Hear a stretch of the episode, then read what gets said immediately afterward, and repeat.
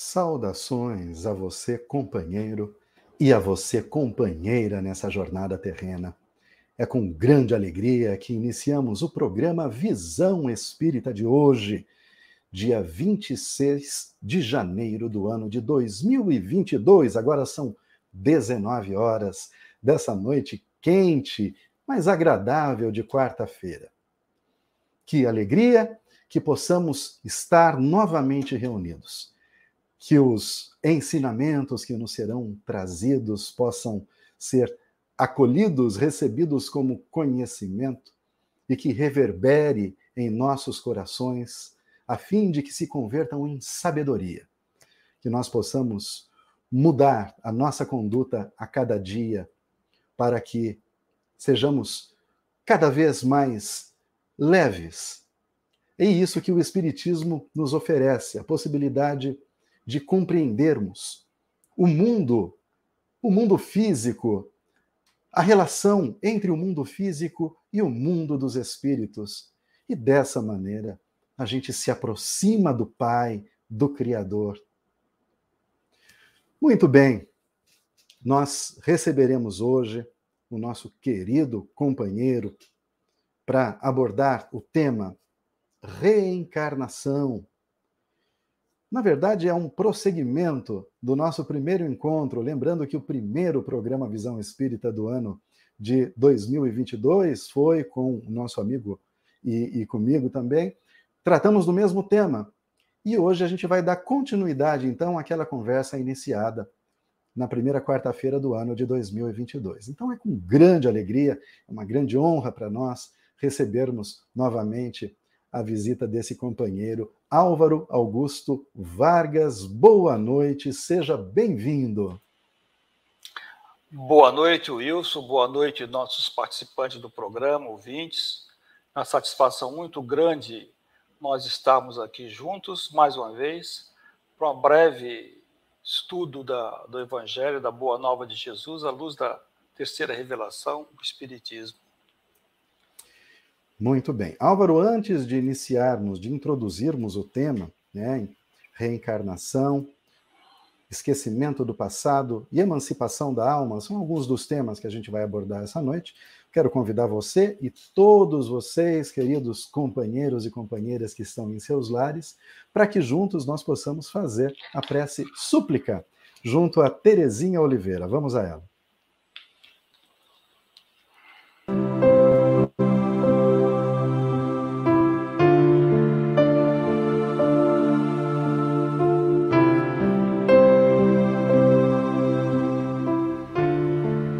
Súplica.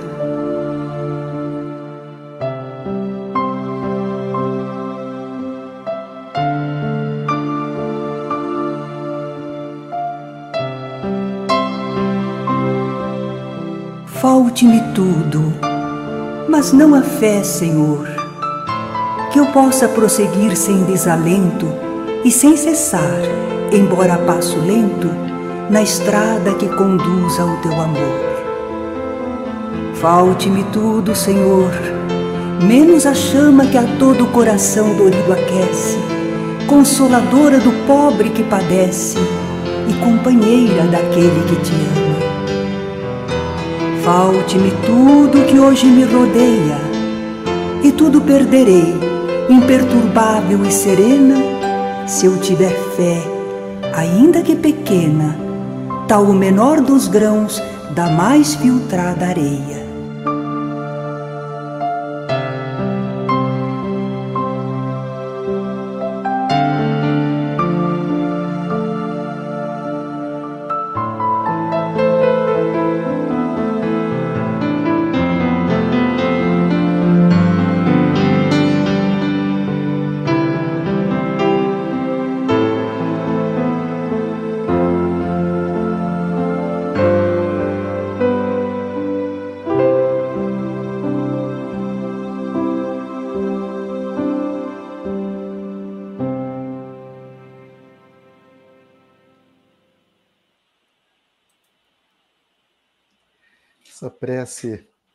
É belíssima, né, Álvaro? Tanto a letra quanto a melodia que foi que foi composta para acompanhar a letra, ela certamente nos, nos traz muita paz, e é nesse ambiente de paz que nós então podemos começar a falar sobre o tema da noite, que é reencarnação, esquecimento do passado e emancipação da alma. Álvaro, no livro, no opúsculo, na verdade, né, no pequeno livro O Espiritismo em sua expressão mais simples, Allan Kardec resume de forma muito sucinta esse tema. Ele diz o seguinte, abre aspas: O esquecimento das existências anteriores é um benefício concedido por Deus que, em sua bondade, quis poupar ao homem recordações quase sempre penosas. Em cada nova existência, o homem é o que ele mesmo se fez.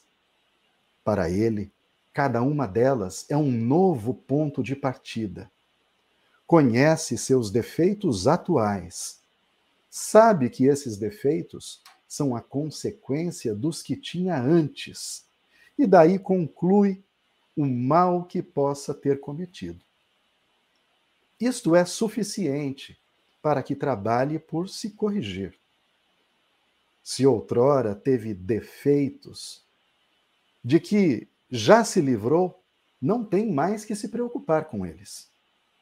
Bastam as suas imperfeições presentes. Fecha aspas. Álvaro, baseado nessa pequena apresentação de Allan Kardec, nós que somos espíritas e que acreditamos na reencarnação, sempre tem uma pontinha de curiosidade, não é mesmo? Para saber, será que tem algum nome conhecido que nós ostentamos no passado? O fato de não recordarmos o passado, as nossas existências anteriores, Álvaro, é para nós negativo, porque parece que a gente acha que se soubesse seria melhor. Explica um pouco para a gente isso.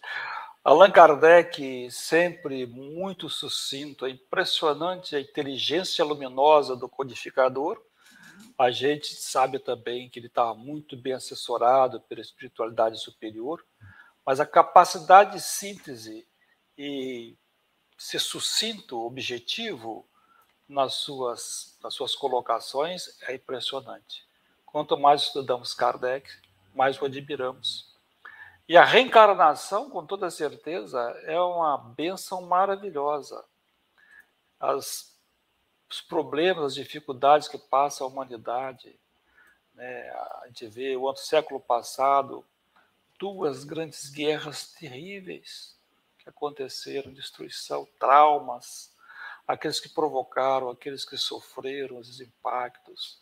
Ah, então, é, é bom esquecer é que a gente fala na linguagem popular, pela computação, o reset, né? recomeço. E a gente, nesse recomeço, ter a chance de esquecer o passado culposo, ou às vezes tem um passado de destaque socioeconômico que só nos perturbaria a presente existência. E Deus nos coloca isso, e é aí que vem a importância da fé em Deus. Se Deus é um Pai bondoso, amoroso conosco, o simples fato de compreender a bondade divina já se revela da importância desse esquecimento. Se eu não sei o meu passado, é porque é bom para mim. Porque Deus faz por nós o melhor possível para o nosso processo evolutivo. Então, ah, esses reencontros de família, essa formação estrutural que nós, nós temos aqui, num mundo ainda de tantos desenganos, tantas desilusões, tantas desavenças, é uma chance de nós reencontrarmos antigos desafetos, pessoas que nós prejudicamos, e no esquecimento, esse recomeço é permitido. A chance de você estar iniciando um relacionamento mais afetuoso, sem complicações, sem contaminação de um passado culposo ou delituoso, entendeu? Então vamos ver a, essa, essa, esse esquecimento do passado como uma benção. E recordar o passado seria acender a fogueira das desavenças que ocorreu. É, Então não é, não seria nada, nada, nada positivo recordar o passado. Tem casos de pessoas que conseguem recordar, mas quando recordam são sempre fatos é, pontuais, coisas muito específicas que os mentores permitem com a necessidade de, de aprimoramento do espírito, mas é, são exceções. Exceções não fazem regras. Né? Então, a regra geral é não esquecer, é o esquecimento temporário. Quando nós voltarmos para o mundo espiritual, aí sim, aí você pode recordar, mas não muito também, viu? A gente regressa para o mundo espiritual, mas não vamos saber 300, 500 anos atrás, não. Nós não teríamos estrutura psicológica para aguentar esse impacto. Muitas vezes a gente pode saber uma, duas, um certo período, mas não pode saber mais do que o necessário, porque isso poderia nos desestabilizar, nos desequilibrar. A gente vai ver tantas coisas ruins que nós fizemos no passado que não seria positivo. Então a gente vai assumindo compromissos, porque aí como é que eu vou desenvolver o auto perdão se eu ficar me martirizando pelas coisas que eu fiz? Então é bom esquecer mesmo e seguir em frente. É tão interessante isso que você acabou de dizer, Álvaro. Nós poderíamos desdobrar isso em tantos sub, subassuntos, né? E, e a bondade de Deus, a misericórdia que você apresenta é, é realmente visível. Ainda que encarnados, eu já ouvi isso algumas vezes. Às vezes a gente fica tão cansado dos nossos, pró dos nossos próprios erros. A gente sente que poderia ser melhor. E, no entanto, em razão muitas vezes do ambiente, de certas circunstâncias, a gente acaba não realizando tudo de bom que nós poderíamos realizar. E nós sentimos isso. E às vezes a gente pensa, poxa vida, tudo que eu queria era uma chance para poder recomeçar de novo. E tantos irmãos e irmãs em função desse sentimento, acabam até mesmo se separando dos seus companheiros e companheiras, porque às vezes, durante a convivência, acaba se revelando um lado sombrio que ele não queria demonstrar. E a partir de um certo ponto, não se tem mais como voltar atrás. Então fica mais fácil, muitas vezes, para essa pessoa começar um novo relacionamento do que tentar recuperar aquele vaso que se quebrou. E a pessoa às vezes pensa, né, Álvaro? Nossa, tudo que eu queria era poder mudar para um lugar onde ninguém me conhecesse, onde eu pudesse ser tudo de bom que eu sou, que eu sei que eu poderia ser. E a reencarnação, na verdade, é isso, né, Álvaro? É essa oportunidade da gente voltar para cá sem o peso dos nossos erros, porque, veja, como eu disse, se durante essa existência os erros que nós cometemos com o companheiro e com a companheira, às vezes nos impedem de nos auto-perdoar, como você mesmo disse, para que possamos recuperar o nosso relacionamento, imagine né, a gente nascer aqui e lembrar de todos os erros que cometemos com as pessoas no passado. Eu acho que a gente andava de cabeça baixa, não levantava nem a cabeça, né? Muito difícil, viu, Wilson? Muito difícil. É, Deus nos deu a intuição. Então, nós intuitivamente, a gente sente ah, uma necessidade de estar em certo lugar, encontrar com alguma pessoa, a gente sente necessidade. A gente pode reparar que no, no, no relacionamento interpessoal, você tem mais paciência com as pessoas do que outra, você nem entende por que às vezes. Não, por que eu tenho tanta paciência com fulano e não tenho a mesma paciência com o outro? É aquele, intimamente você sente que você deve alguma coisa. E isso é a coisa. Você vai, se você observar as suas reações perante o relacionamento com as pessoas, a gente vai notar que não, por que essa pessoa quer se aproximar de mim? Então, é, essa, essa reaproximação tem uma necessidade, guarda a necessidade da, da, da reparação. Né? É, e, e, é justamente às vezes aquela pessoa com quem a gente não, não sente tanta afinidade que talvez a luz piscando está nela, né? talvez seja ela uma pessoa com a qual você tenha que né, desatar antigos nós que foram firmemente atados no passado Porque não é só o amor que une as pessoas, é o afeto, a palavra afeto tem um, um significado muito amplo. Afeto é ser afetado por alguém, alguém que nos afeta. E tem pessoas que nos afetam positivamente, e tem outras que nos afetam negativamente. Tem gente que você não tem paciência nem de escutar ela falar. Ela começa a falar, você já se irrita, você não, não espera ela terminar. Isso tem, a gente tem que buscar as causas disso. Claro que tem origens psicológicas, né? Pode ter relação com experiências anteriores que você já teve, mas a maior parte das vezes isso tem relação com a nossa herança de outras existências, com os relacionamentos que nós trouxemos no passado. E é, é bom que nós, espíritas, saibamos disso, para que possamos, ao sentir isso, saber lidar com essas sensações e tratá-las. Porque a gente está aqui para isso, para corrigir esses antigos comprometimentos que nós assumimos. Com certeza. Hum. Você, com conhecimento da doutrina espírita, a gente entende essa explicação lógica, racional. Mas nós temos que trabalhar o coração. Não pode só trabalhar o cérebro. A compreensão dessas dificuldades, ótimo, isso aí é, é como se fosse um norte magnético que aponta a direção a ser seguida. Mas saber a direção a ser seguida é uma coisa, seguir é outra. E seguir implica na transformação moral. E a transformação moral não é tão fácil de fazer. É mudança da maneira de pensar, de agir, as atitudes. É uma a pessoa tem que fazer uma introspecção, uma leitura, uma convivência cristã, tentar incorporar os ensinamentos do Cristo na atividade diária. Também não podemos exigir mais do que a gente possa fazer, né? Temos que ter caridade conosco mesmo. Todo mundo tem os seus limites. Mas eu acho que todo mundo pode fazer uma, uma análise do dia, da semana, onde acertou, onde errou, e buscar ser uma pessoa melhor. Isso sim. Não, não querer se cobrar de uma forma de perfeccionismo que seja arrogância, seja vaidade. Nós não somos perfeitos. Nós somos falíveis, somos fracos. Mas podemos ser pessoas melhores nas nossas limitações. Olha, eu tenho essas limitações, eu vou procurar ser uma pessoa melhor.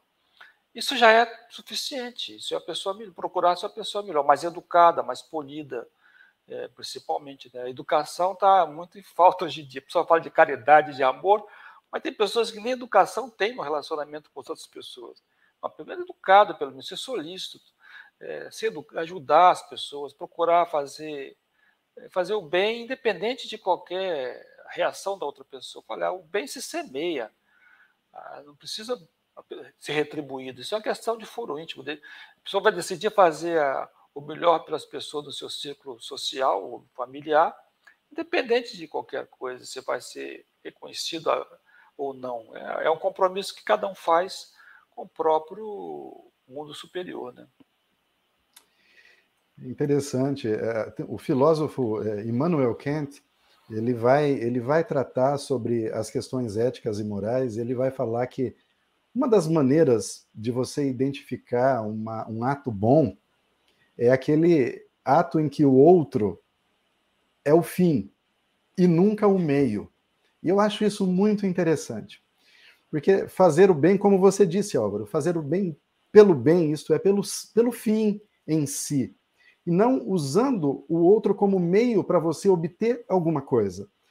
Às vezes o bem tem essa função, às vezes a sua decisão, ela lá na frente, ela tem o intuito de te, de te beneficiar, beneficiar aquele que está fazendo a caridade ou, né, ou, ou ação solidária, quer seja pelo status social, quer seja para alcançar alguma coisa, mas usa o outro como um meio. E isso é uma forma de interesse, é uma forma de egoísmo, na verdade. Apesar, é claro, como você disse, nós não estamos nos colocando de forma perfeita. Talvez um, um primeiro movimento nesse sentido, mesmo que ainda é egoísta, seja melhor do que movimento nenhum. Com né? certeza. É, é, evidente. Mas é, lá no final, e, e, isso tem. E essa ideia de Kant, Álvaro, ela tem semelhança com o que Kardec fala quando ele trata dos bons médiums fala que o bom médium, falando de médium, mas pode ser aplicado a qualquer pessoa, é aquele que atua com desinteresse moral. E você sabe que eu tive dificuldade para entender esse, esse conceito de desinteresse moral. O que seria interesse moral? Interesse de melhorar. eu faço alguma coisa porque eu quero ser bom. Veja que ainda assim eu estou fazendo alguma coisa para o meu benefício. Ainda assim eu estou usando o outro como meio para que eu me torne melhor. O próprio Kardec coloca isso, que o bom médium trabalha com desinteresse moral, isto é, o fim pelo fim. O que eu quero dizer com isso? Você falou sobre a dificuldade da decisão de fazer o bem. Porque muitas vezes, Álvaro, fazer o bem tem custo, não traz vantagens. Às vezes, para você decidir uma coisa boa, você vai se prejudicar. Você, por exemplo, poderia aproveitar uma oportunidade de negócio maior para lucrar mais. Mas se você for decidir eticamente e moralmente segundo os valores do Cristo, você não vai fazer aquilo. E, e, é difícil, né? Eu queria que você falasse sobre isso, porque assim, nós vivemos num mundo material e tem questões sociais envolvidas, questões familiares, né? É, até que ponto a pessoa deve escolher fazer o bem, mesmo se prejudicando ou prejudicando a sua família? Como entender essa balança, Álvaro? Eu acho que o indivíduo ele deve ter seus limites, estabelecer limites. Ele lembrar que nós não podemos querer interpretar o evangelho de forma literal é, abandonar o mundo material. Não é, não é, essa a proposta. A proposta é a pessoa ser melhor. É, o espírita, por exemplo, é, difere de outras. Os dirigentes espíritas diferem de outras ah, religiões, particularmente as religiões institucionalizadas, porque não tem profissionais do espiritismo. Todos nós temos nossa vida profissional e nós guardamos um tempo para nos dedicarmos à divulgação do espiritismo. Ninguém é pago para isso. Não existe uma, um organograma, como tem nas igrejas, seria uma crítica às igrejas institucionalizadas que cumprem o seu papel e são, respeita são respeitáveis. Mas o espírito, o espírito ele tem que é, trabalhar e aí complica um pouco mais que está justamente os embates da vida profissional. Aí tem que colocar limites às suas fronteiras, até onde eu vou. Olha, meus princípios me permitem até aqui, aqui não posso passar. Ele traça esses limites e respeita esses limites. Se tiver que se houver perdas, paciência, mas não pode é, comprometer o, a integridade dos seus valores. Evidentemente, mesmo que ele tenha seus limites, às vezes ele vai avançar, porque é limitado, nós somos aqui almas imperfeitas ainda, mas ele volta àquela uh, comentário inicial, da pessoa fazer uma análise crítica do que, da sua atuação e buscar se corrigir. Olha, eu, hoje eu atravessei meus limites, não deveria a próxima vez eu vou tentar me manter nos limites. E vai se corrigindo, porque aí é o esforço da pessoa se modificar. Quanto à regra que a gente tem que seguir, baseado nos postulados cristãos, é de aprender a sentir o prazer de servir. Conforme o próprio Cristo disse, ele não veio para ser servido, mas para servir. E essa satisfação, essa felicidade de servir, é que vai nos levar a ser pessoas melhores e agir desinteressadamente. Eu me lembro uma passagem do Cristo muito interessante, que o mestre vindo nas suas caminhadas, suas pregações com os dois discípulos no caminho, e encontrou uma, uma figueira frondosa com três belos figos. E aí escolheram os figos, e foi evidentemente um para cada um. Os dois discípulos esfomeados comeram os figos, e Jesus segurou o figo aguardou que eles comessem e ofertou o figo para eles. Aí eles dividiram, comeram. Depois que comeram, perguntaram: Mestre, você não está com fome? Mas já tinham comido o figo do mestre. e Jesus falou assim: Não, eu já me alimentei. A, a, a, felicidade de Jesus em atender os dois discípulos, as necessidades, já tinha alimentado. Então, essa felicidade em servir que Jesus nos ensina, a satisfação de servir. Porque você ser feliz com a felicidade alheia, isso não é egoísmo, nada. Você está em sintonia com os planos maiores da vida, que é isso que Deus espera de nós, possamos aprender a, a servir e ser feliz em servir, mesmo renunciando a algumas questões de ordem material. Isso é uma consequência, né? A consequência é a sua felicidade. Eu acho que você disse sobre os valores cristãos, né? O cristão ele tem que colocar esses valores, esses que são imutáveis, na frente de todas as suas decisões. O cristão que é comerciante, ele tem que respeitar os seus contratos, os seus compromissos como um cristão. Ele tem, caso precise dispensar alguém, algum colaborador, né, dispensar como um cristão. Se ele tiver que cobrar alguém, ele cobrará alguém como um cristão cobraria.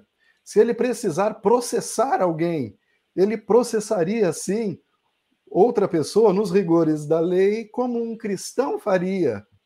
Então, é, é, é isso que a gente tem que é, saber pesar, é ser justo. Uma vez você disse uma coisa muito interessante, né, Álvaro? Existe uma diferença muito grande entre tentar parecer ser bonzinho e ser justo. É, porque às vezes a justiça não é muito bem vista, não é, Álvaro? As pessoas confundem muito o justo com o bom, não é verdade? É, justiça, porque cada um tem a, aqueles valores e, e ainda as almas ainda são muito incipientes. Né? A própria reencarnação, você vê que no mundo, uma parcela ainda pequena uh, aceita o dogma da reencarnação uma grande maioria da humanidade ainda está meio tateando no aspecto espiritual. E Kardec, de forma sucinta, diz que isso está relacionado com a maturidade do senso moral. As pessoas ainda não conseguiram despertar o suficiente, terá seu tempo. Então, nós temos que compreender as limitações humanas, as dificuldades que as pessoas têm, e, e ser muito voltado para o lado material. A gente lembra que menos de 30% da humanidade tem um padrão mais espiritualizado. Mais, de 70% ainda está num processo reencarnatório de provas e expiações ainda muito dolorosas, muito difíceis. Basta ver, do mundo predomina a maldade, predomina ainda o sofrimento, a dor da, da nossa sociedade, porque são almas ainda muito endurecidas. Precisa passar por esse, esse cadinho da purificação para despertar o lado espiritual e o Espiritismo é interessante que ele tenta falar as almas aqui encarnadas no século XXI, num mundo tão intelectualizado, porque fala principalmente da fé raciocinada. Olha, você sofre, tem uma causa para o seu sofrimento. Não adianta querer recalcitrar contra o erro, que você será acolhido pela lei. Tudo que o nosso pensamento, nossa atitude volta, volta em nossa direção, a nosso favor ou contra nós. Depende da, da, da, da, como eu me porto perante a sociedade. E é incrível que, mesmo nos ambientes mais uh, esclarecidos, uma casa espírita, por exemplo, você ainda encontra indivíduos que recalcitram de uma forma assim, assintosa. Não é possível, com tanto conhecimento, mas é o apego, ainda que parece que aquela cegueira, conforme Jesus nos, nos instruiu, né? tem olhos, mas não veem, tem ouvidos, mas não escutam. Porque não adianta você ter conhecimento espírita, Wilson, e nossos companheiros colaboradores aqui estão participando. Ter só o conhecimento, se não interiorizar, a gente vai ter igual o conhecimento espírita como outdoor de estrada. A gente passa e aquela mensagem se perde. Então, nós temos ainda que, que conviver aqui uns, uns, com os outros e tentar, pelo menos, ser pessoas mais, uh, mais fraternas, uma convivência mais pacífica. Essa ideia do da, do, da vantagem, né, do esperto, isso tem que mudar para a pessoa mais solidária. Pois é, o ensinamento do Cristo, quem, quem entre vós, entre nós aqui é mais importante, o que se senta à mesa ou o que se ser, ou que serve aquele que está sentado à mesa. Jesus com isso dizia que no reino de Deus, o primeiro, o mais importante é o que serve não o que é servido. Então ele fala exatamente do que você está dizendo, dessa alegria de servir, Álvaro. Não como objetivo, mas assim como consequência. Como o objetivo é fazer o bem para o outro. E ele fica feliz por consequência, sabendo que o trabalho dele foi bem feito. Como um agricultor fica feliz quando vê germinar as sementes que ele plantou depois da chuva.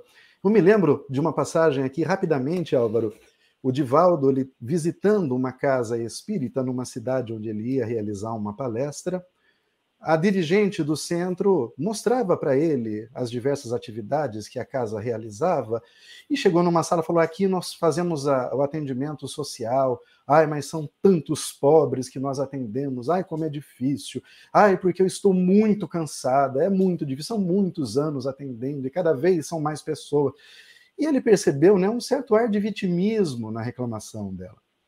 Ele, intuído pela Joana, disse para aquela senhora: Minha irmã, por que, que a senhora não para de fazer esse trabalho? Ela se sentiu ofendida, né? Na mesma hora falou: Mas como assim, Divaldo? Você está mandando eu parar de fazer caridade? Ela disse: Minha irmã, a caridade não pode fazer mal ao caridoso. a caridade tem que fazer bem ao caridoso. Aí ela disse: Mas e os pobres? Ela falou: Os pobres são filhos de Deus sempre existiram e sempre existirão. Né? Haverá, haverão outras pessoas para cuidar dos pobres. Então, ah. veja que interessante essa história, Álvaro. Isso não quer dizer, é claro, que nós né, não encontremos dificuldade para realizar as tarefas que nós nos propomos realizar. Você, querido companheiro e companheira que nos acompanha aqui, que de repente trabalha numa casa espírita, ou que faz alguma atividade nesse campo, vai, vai em determinado momento você vai se sentir cansado, né? Você vai estar tá, é, é, fisicamente esgotado. Em certos momentos você tem que decidir, mas você não pode deixar que esse sentimento tome conta né, do seu psiquismo, das suas atitudes, né, Álvaro? A gente tem que se, se preservar, né? É, tem que, a pessoa tem que aprender aproveitar melhor uma, uma reencarnação, não é isso, Wilson? A pessoa reencarna aqui, tem um objetivo, ela tem uma proposta de trabalho a ser realizada. Não pode perder isso de vista. Nada acontece por acaso. Essa proposta nós conversamos com os nossos mentores antes de reencarnarmos. Então nós sabíamos de antemão ah, os percalços, as dificuldades, obstáculos, desafios que iríamos enfrentar aqui. Hoje, esses desafios estão, nós estamos no campo de batalha, na, vivenciando essas, essas dificuldades que fazem parte do nosso aprendizado. É, a escola é uma a Terra é uma escola abençoada de, de aprendizado. E aproveitar significa, ao final do dia, avaliar como é que foi esse meu dia na escola. O que foi que eu fiz de bom, o que eu acertei, o que, que eu errei, o que, que eu posso fazer de melhor. E te lembrando sempre, eu gosto muito dessa parábola do bom samaritano que Jesus proferiu, né, e está no Evangelho de Lucas, e ele falando da. O próximo mais próximo é aquele que está perto da gente. Se eu não conseguir conviver em harmonia com a esposa, com o esposo, com os filhos, com os familiares, você vai ser fraterno com quem? A caridade primeira começa dentro do próprio lar. Em seguida vai se ampliando para a vizinhança, para ambiente de trabalho, é, tudo isso aqui. E um dia de, de trabalho bem realizado, um dia em paz, significa também, às vezes, uma noite de muito trabalho espiritual, porque o corpo físico pode dormir durante a noite, é necessário se resguardar. Mas quando nós dormimos, nosso espírito ele desprende do corpo físico e entra em contato com o mundo espiritual e continuamos trabalhando. Então você imagina se a pessoa dorme um terço da, da sua existência, o que, quanta coisa nós podemos fazer no mundo espiritual, desde que o meu objetivo de vida esteja focado em, em fatos nobres. Porque eu vou estar no mundo espiritual onde estiverem os meus ideais, conforme Jesus nos ensinou. Onde estiver o teu tesouro, estará teu coração. Onde estiver os meus ideais, eu me projeto fora do corpo espiritual e vou para planos superiores ou inferiores. Onde estou, onde, onde a quem eu pertenço realmente. Não a vida de máscara social. Então, uma, um período aqui de vida, 80, 100 anos, imagina quanta coisa nós podemos realizar de crescimento intelecto-moral. Bastante coisa. Uma encarnação não é, não é um passeio simples, é um passeio de grandes aprendizado, grandes experiências, e nós somos testados, e às vezes de forma repetitiva. A gente vai observar, às vezes, certos fatos na, na nossa vida que se repetem. Nossa, já passei por essa situação, mas será que eu passei e fui aprovado na experiência que eu atravessei? É um fato que nós temos que aprender a analisar. Eu, eu me lembro muito, numa das palestras do Divaldo, ele já, contou uma história longa, né? No final ele dizia, o tema da, da o, o assunto central e a conclusão era prestar atenção. Ele dizia o seguinte: nós não prestamos atenção nas inúmeras oportunidades que Deus coloca em nossas mãos de aprendizado. Não prestamos atenção. Às vezes, uma pessoa irritadiça ao nosso lado é um aprendizado às vezes uma pessoa invejosa, uma pessoa caluniosa, tudo são experiências para o nosso engrandecimento intelecto moral. Eu estou sabendo aproveitar essas experiências ou estou entrando em sintonia negativa com elas? É uma questão que nós temos que saber responder. Pois é, Álvaro, que difícil, né? É, são os professores nossos são professores difíceis.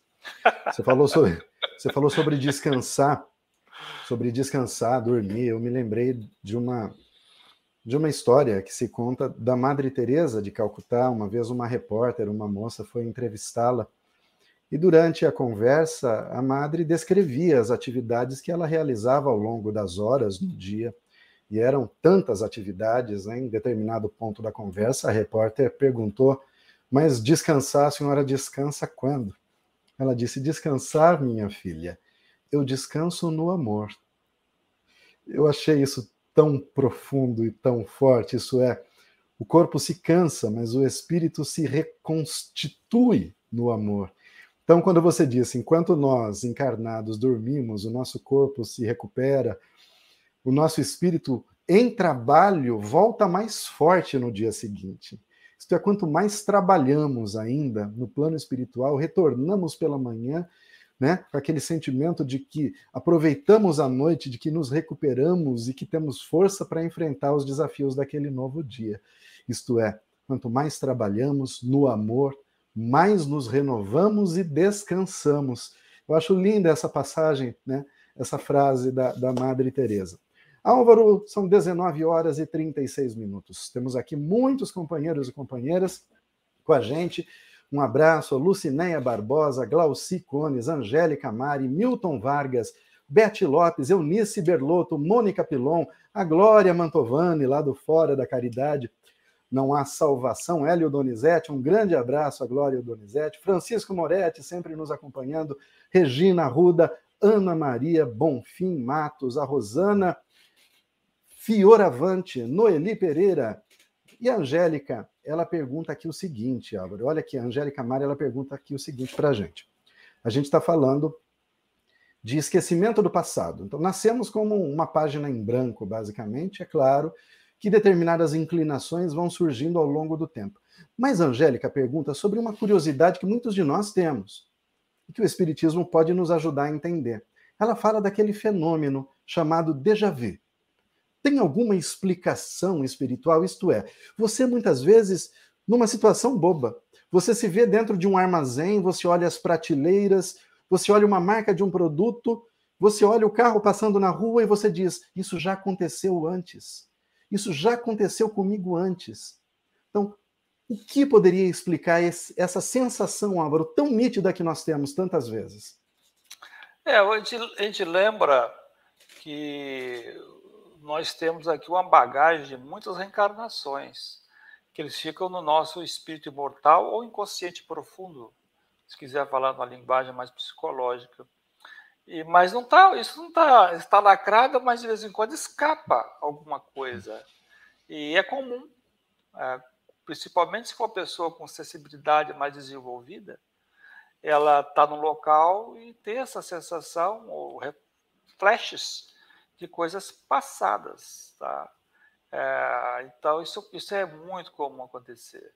No meio espírita, isso aconteceu comigo inúmeras vezes, e acontece com muitas pessoas no meio espírita, é, mas é locais que você já esteve, você já esteve aqui antes, pessoas que você conhece, situações. É, então, isso é, mas não são tá, tá, toda essa bagagem do, do, das existências pregressas estão armazenadas no nosso espírito imortal. E esses lampejos, esses flashes podem acontecer. Inclusive, quando nós despertamos pela manhã, um, sono reparador, a gente vai lembrar dos sonhos. E fala assim, nossa, o que foi que aconteceu com o sonho? Tem tanta coisa que pode, ter, pode explicar as, as origens do sonho.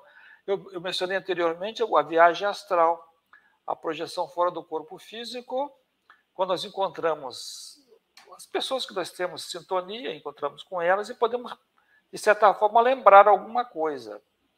Mas tem os reflexos também das, dos fatos do dia, que estão no nosso, no nosso subconsciente, que vão, e também fatos de encarnações passadas. Isso se mistura assim, em ordem cronológica, é uma bela uma confusão. Então, o sonho realmente é uma mistura, uma salada de fruta proposital, para não perturbar o foco que a gente tem no dia a dia, das nossas atividades diárias. Então, de certa forma, durante o dia, recordar alguma coisa, algum fato passado, ele é nada, nada extraordinário, isso é uma coisa comum, é um fenômeno natural. Um fenômeno, é um fenômeno natural. É, você disse, durante o sono, o que acontece? O nosso corpo dorme e nós, espírito, continuamos conscientes, a gente não dorme. E é possível, né, Álvaro, que nós nos encontremos com alguém, de repente uma pessoa com a qual nós precisaremos conversar em alguns dias. Seria possível, talvez, que o nosso mentor espiritual, né, o nosso anjo guardião, nos colocasse num, num determinado encontro com alguém que em alguns dias a gente vai precisar falar, talvez, para resolver uma questão, já para avançar naquela questão. Aí a gente volta para o corpo físico, não lembra de mais nada. Passados alguns dias, a gente encontra aquela pessoa e fala: Poxa, isso já aconteceu antes, eu já estava aqui antes. Porque talvez você já tivesse aquela impressão de estar tá tratando daquilo com aquela energia, com aquela mesma pessoa ali. Perfeito. Veja como, como o Espiritismo nos, nos permite ah. compreender né, o mundo, a, a, ah. o mundo que nos cerca. É maravilhoso. Aqui o Felipe Furlaneto também faz um comentário. Olha, uma mãe que renuncia um alimento para o seu filho comer, por amor ao filho, grande em espírito, é o que segue o exemplo citado do mestre de ser capaz de abrir mão de algo pelo amor ao próximo. Sem dúvida alguma, hoje Bonito. em dia, é. é, ainda mais nos, nos, momentos difíceis econômicos que a gente está vivendo, a gente percebe um aumento das pessoas com necessidades do mais básico realmente, e é necessário cada vez mais exercitar a caridade, a solidariedade. Né? O Espiritismo é exatamente é, pode ser resumido pela frase: fora da caridade não há salvação, né, Álvaro? É. Rosimeire Cecília, Cristina Vargas, um abraço a todos, a Isabel, Isabel Bulo aqui mandando, cumprimentando você. Boa noite, meu velho amigo Álvaro e o Wilson, Isabel Bulo, Boa noite, Isabel. Obrigado pela companhia. Olha lá, ela diz aqui que Chico dizia: Bendito seja nosso ofensor, porque aprenderemos que é muito feio e ruim ofender. Olha aqui, que bonito, né? O que ela diz aqui. E é, e é um conhecimento, né? Outro conhecimento que o Espiritismo nos dá, né? É incrível, né, Álvaro? A gente, se a gente pensar que todo o mal que é feito vai ter que ser reparado, pense bem, olha, todo o mal, porque Kardec nos explica, né, por meio dos ensinos dos espíritos, que nós precisamos espiar, nos arrepender e reparar uma falta cometida. Isto é, alguém que comete uma falta hoje contra nós, né, Álvaro, um dia vai ser um benfeitor nosso. Olha que maravilha, aquela pessoa que te faz mal hoje, você olha e fala: olha, um dia ele vai ser meu benfeitor. Basta que eu. ele eu vai querer ser. Ele vai querer ser. Pode não ser já, pode não ser essa semana, Pode nem ser esse século, mas um dia a gente chega lá. Mas nós temos que lembrar que o fato de estarmos aqui encarnados no mundo de provas e expiação, muitos nossos débitos, é, nossas faltas criam um magnetismo negativo que atrai essas provações, essas, esse, esse ressarcimento à lei de Deus, para o necessário equilíbrio da paz, da consciência tranquila.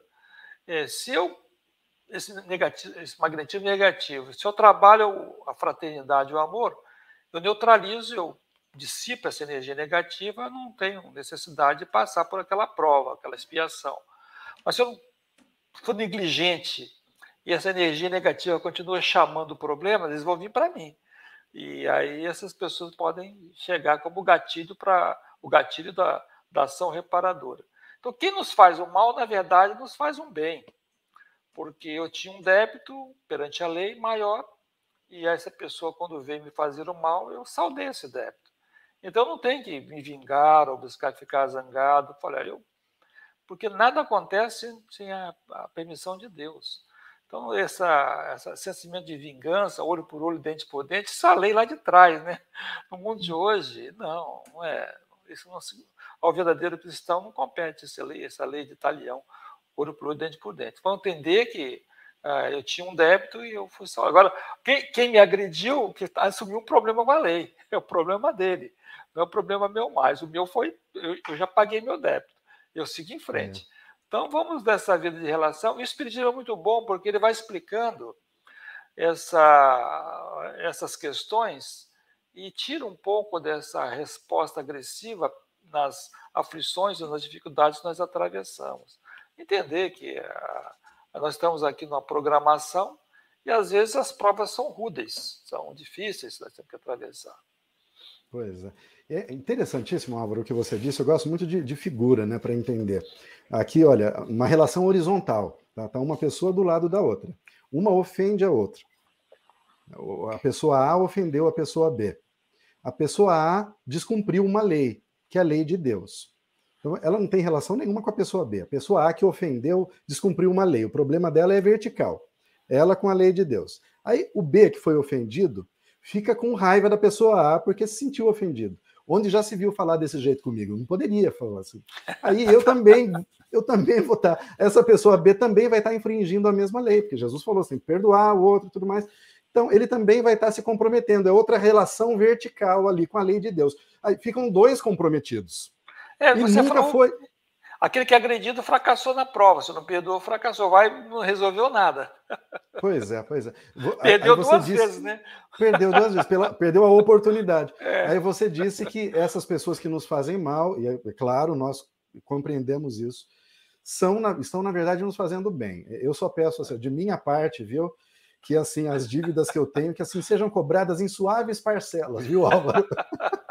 Todos nós, Wilson, todos é, nós. Que não seja pesado, seja suavezinho, vamos dividir isso, a gente vai pagando bem devagarzinho, porque talvez não tenhamos tanta força para encarar uma parcela muito pesada agora nesse, nesse momento, mas aos poucos certeza. a gente vai a gente vai pagando. Álvaro existe já de, muito, de algumas décadas para cá, muitos psicólogos, isso surgiu, os primeiros livros, talvez com Brian Wise, né, que falava sobre terapia de vidas passadas. Então, isso começou nos consultórios de psicologia, realmente. Muitos psicólogos, nós sabemos, são espiritualistas, não espíritas, muitos espiritualistas. E é, criou-se um método para que pudesse acessar essas memórias de outro tempo. O que a gente pode entender disso, Álvaro? Isso existe realmente, isso pode acontecer. Segundo o Espiritismo, isso pode realmente. O, o passado pode ser revelado. Né? Aqui respondendo já a pergunta da Angélica Mari, né? se isso pode ser charlatanismo ou é possível de verdade, Álvaro? Olha, se for um profissional da área, sério, porque observa que na, na clínica né, da psicoterapia, eles trabalham muito com a catarse mental, a pessoa fala dos seus problemas, às vezes vão até na, na infância, uma, não hipnose, mas um estado quase semi-hipnótico, às vezes está para a vida uterina, para a pessoa se libertar daquela, voltar daquele problema e drenar aquela, aquele sentimento, aquela vibração negativa. Então, e, e além da infância para outra encarnação, também é válido como terapia, desde que seja é, realizada com todo o rigor, rigor científico, do profissional da área, preparado para esse trabalho, porque é uma coisa muito séria. Então, eu não vejo em casos específicos como seja ruim. É, agora, quando é mera curiosidade, uma coisa de satisfação pessoal, não, aí é um despropósito, né? não é bom abrir esse baú. É, diz o próprio Emmanuel, né? às vezes abrir o, a, a, o caixão para cheirar mal o que tem dentro daquele caixão, né? para deixar o caixão fechado. Então, esse nosso, nós estamos num passado de muitas iniquidades que é bom não mexer nisso não, deixar isso quieto aí. Mas em alguns casos específicos, com profissionais da área preparados para isso, sim, eu vejo problema.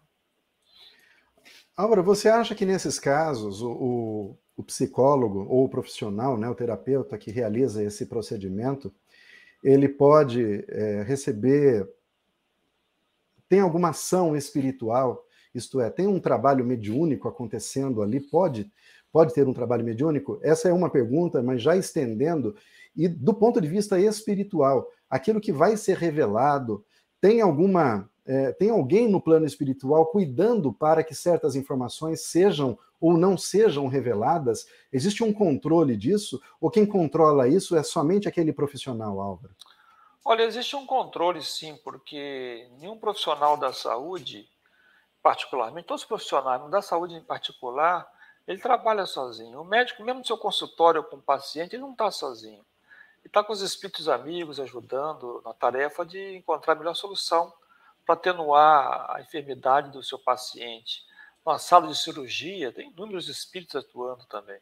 Então, uma, uma, um psicoterapeuta atuando ali, um psiquiatra tá trabalhando nessa área, ele está sempre contando com os espíritos amigos, ajudando. Agora, vamos lembrar que o aspecto moral do profissional é muito importante, porque se ele tem uma, um senso moral desenvolvido, né, equilibrado, sensato, o assessoramento espiritual que ele vai ter é de bom teor. Então, isso é muito importante nessa atividade. Porque não é só médium que está sob o impacto de espírito. Médio é todo mundo, todos nós somos médios. A gente sempre ter em sintonia com o mundo espiritual. A pessoa deixa de ser médium quando desencarna, quando morre, biologicamente falando. Mas nós estamos em, contato direto com, com os espíritos. Então, naquela sala ali da, da, da terapia de vidas passadas, com toda certeza, tem a, tem a presença ostensiva do, do dos espíritos amigos, tanto do, do paciente quanto do profissional atuando, e vão colocar certos limites, sim. Existe limite disso aí. Muito bem. Álvaro, nós falamos há pouco que quando nós dormimos, a nossa alma se liberta parcialmente dos laços que aprendem ao nosso corpo enquanto estamos em vigília, isto é, estamos acordados. Esse processo é o mesmo para todas as pessoas. Nós falamos também sobre trabalhar no momento em que o nosso corpo repousa. Esse processo se dá com todas as pessoas ou isso pode ser diferente de acordo com cada indivíduo? Nos explique. É bem diferente, vai depender do nível evolutivo de cada um.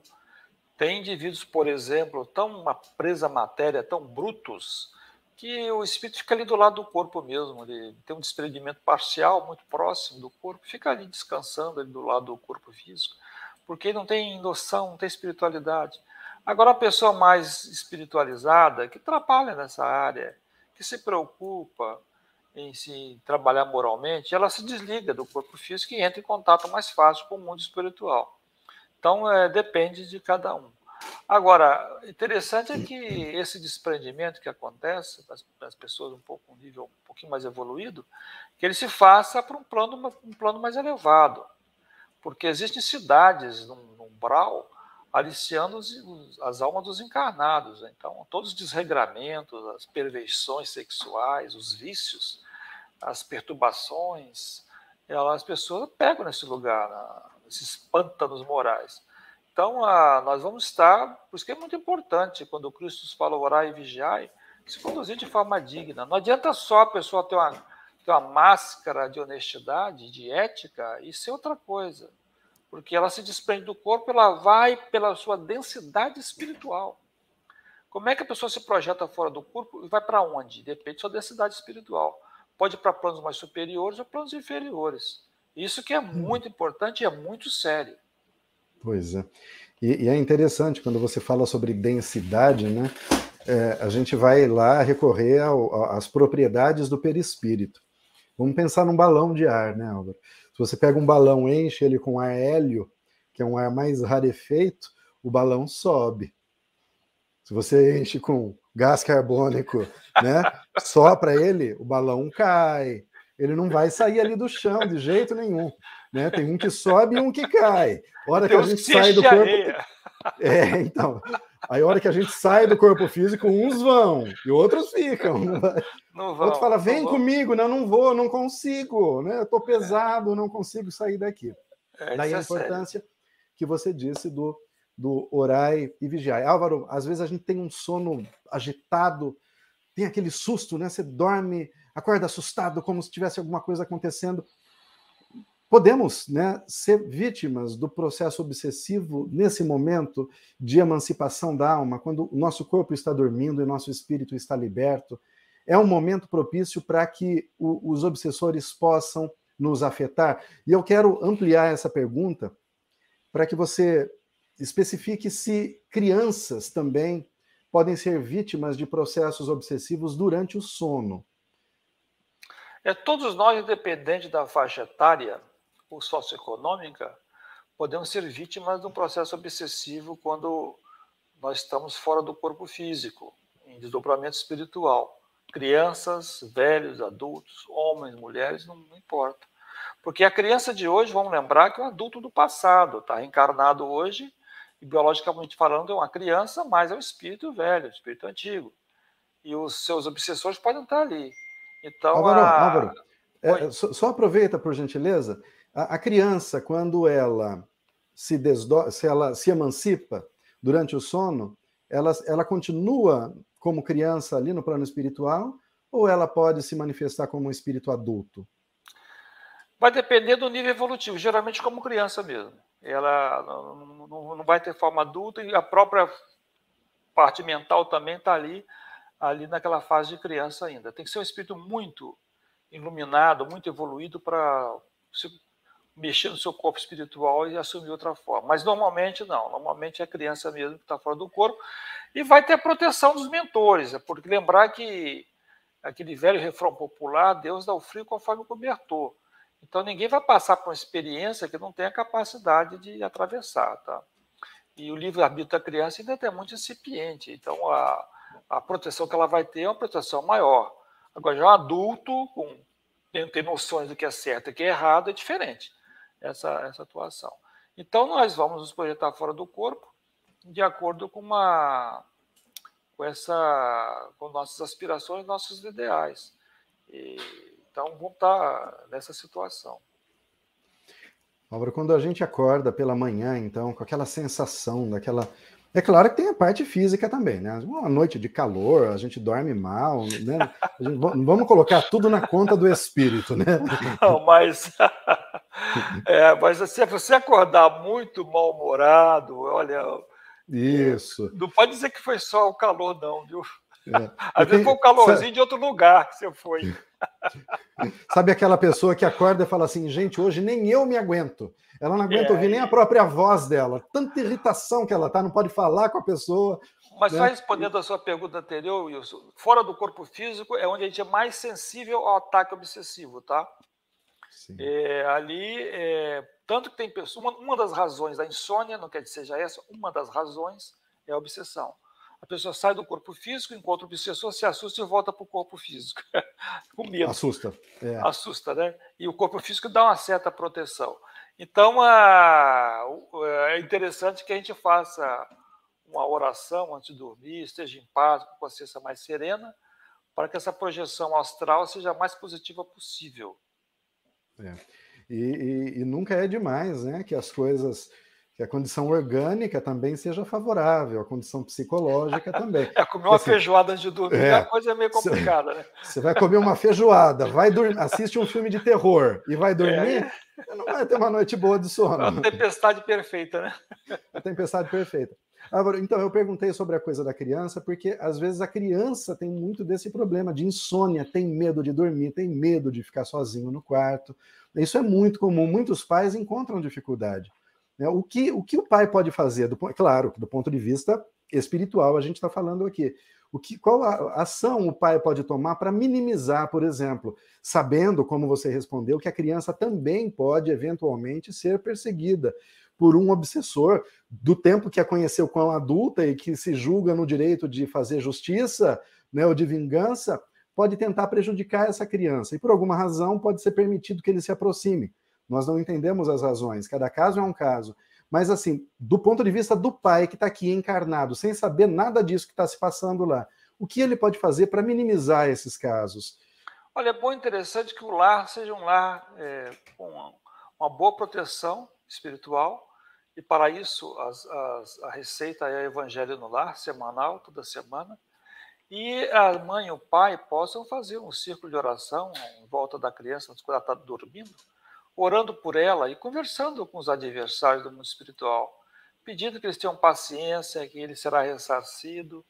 Não tentar afugentá-lo, mas tentar trazê-lo para junto de si como irmão querido, necessitado, porque você está ali, você está perturbando a criança, é uma vinculação que só Deus, só Deus pode entender, né? nós não, nem sempre podemos compreender isso.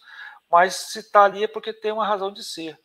Então, não é querer fazer um trabalho de exorcismo para tirar o obsessor, afugentá-lo. Não.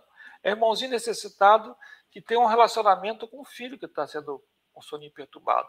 E nessa atmosfera de amor, de paz, conversando com a criança quando ela está dormindo, e de certa forma também o obsessor está tá ouvindo, dizendo que haverá um tempo de reconciliação, de paz, para ele, dar, ele buscar não prejudicar a criança, para que ela possa até ressarcir, ressarci-la dos maus que porventura tenha feito no passado. Então, criar essa atmosfera de paz e de segurança para a criança e para o obsessor. Muito bem. São 20 horas, o tempo passa tão rápido quando a gente conversa, o tema do programa está tão agradável hoje. A gente vai ficando por aqui. Lembrar você que nos acompanha pelo YouTube, né, clique no botão inscrever-se. Né, lembrando que muitas das pessoas que nos acompanham não são inscritos ainda no canal da USE Piracicaba, da União das Sociedades Espíritas Intermunicipal de Piracicaba, que é a entidade que mantém este programa no ar. Esse programa, lembrando que também é mantido com a colaboração de diversos colaboradores, né? De diversos amigos e amigas que ajudam com suas doações a, a manter o programa no ar. É nosso, nossa gratidão também ao pessoal da USE de Santa Bárbara do Oeste, que ajuda a manter o programa no ar. E aqui, você que quiser fazer qualquer doação, qualquer valor, está passando na sua tela agora o número da conta. Se não der tempo de anotar, não tem problema, esse vídeo vai permanecer lá no YouTube. Você passa depois aqui e anota, você pode fazer um depósito no Nubank, na conta que está aí, vai aparecer o meu nome, Wilson Roberto Garcia Júnior, ou União Rádio Web. Tem também o Pix que você pode fazer pelo financeiro arroba. E lembre-se também de fazer o seu cadastro no telefone, no, no WhatsApp da, da Use Piracicaba, é o 988778022. Mande uma mensagem para esse número, nós vamos colocar você numa lista para mandar para você sempre uma, uma notícia, sempre que um programa novo for ao ar, para você não perder nenhuma atividade da USE Piracicaba. Lembrando que a USE congrega mais de 30 centros espíritas aqui de Piracicaba e região. Então, sempre que um expositor de fora vem, uma atividade especial, comemorativa acontece, a gente vai notificar você por esse telefone, 98877 8022. Nós vamos ficando por aqui, agradecendo a todos, a você amigo e amiga que está em casa, nos ouvindo, que está conosco aqui agora. Agradecendo a você, Álvaro, meu amigo, muito obrigado pelo, pela presença, pelo carinho, por né, é, é, sempre aceitar o nosso convite com tanta solicitude. São momentos muito agradáveis e certamente nos beneficiam muito, com certeza. Quero desejar a todos uma semana né, uma quinta, uma sexta, um final de semana repleto de luz, de alegria, de oportunidades, que nós sejamos pacientes, que sejamos flexíveis com as limitações dos nossos companheiros, assim como devemos ser flexíveis com as nossas próprias limitações, para que possamos receber, encarar as dificuldades da vida como lições que nos tornarão um pouco melhores a cada dia, para que, enfim, nós possamos cumprir a determinação de Jesus para que façamos brilhar a nossa luz e que essa luz ilumine o nosso caminho e o caminho daqueles companheiros que seguem nessa jornada ao nosso lado. Muito obrigado a todos. Álvaro, eu vou pedir para você fazer suas derradeiras considerações e fazer uma prece de encerramento. Agradecemos a oportunidade desse reencontro, uma breve reflexão sobre a reencarnação, suas consequências. Vamos ter fé em Deus, que nada nos vem por acaso Vamos ter fé em nós mesmos, nossa capacidade de superar os desafios e entender que nessa escola abençoada que é a Terra, a reencarnação é uma oportunidade maravilhosa de aprendizado. A vida passa muito rápido. Vamos aproveitá-la da melhor forma possível, no aspecto edificante e desenvolvendo o nosso lado intelectual e os nossos sentimentos. Então, elevamos pensamentos ao, a Deus, a Jesus, nosso Mestre, e que essa noite seja noite de paz, que nosso desdobramento espiritual seja o mais é, elevado possível, que os nossos mentores possam fortificar a nossa fé, fortalecer a nossa alma nas energias positivas, que possamos ter essa noite de paz e um despertar alegre e disposto a grandes realizações. Obrigado a todos, uma boa noite. Até o nosso próximo encontro.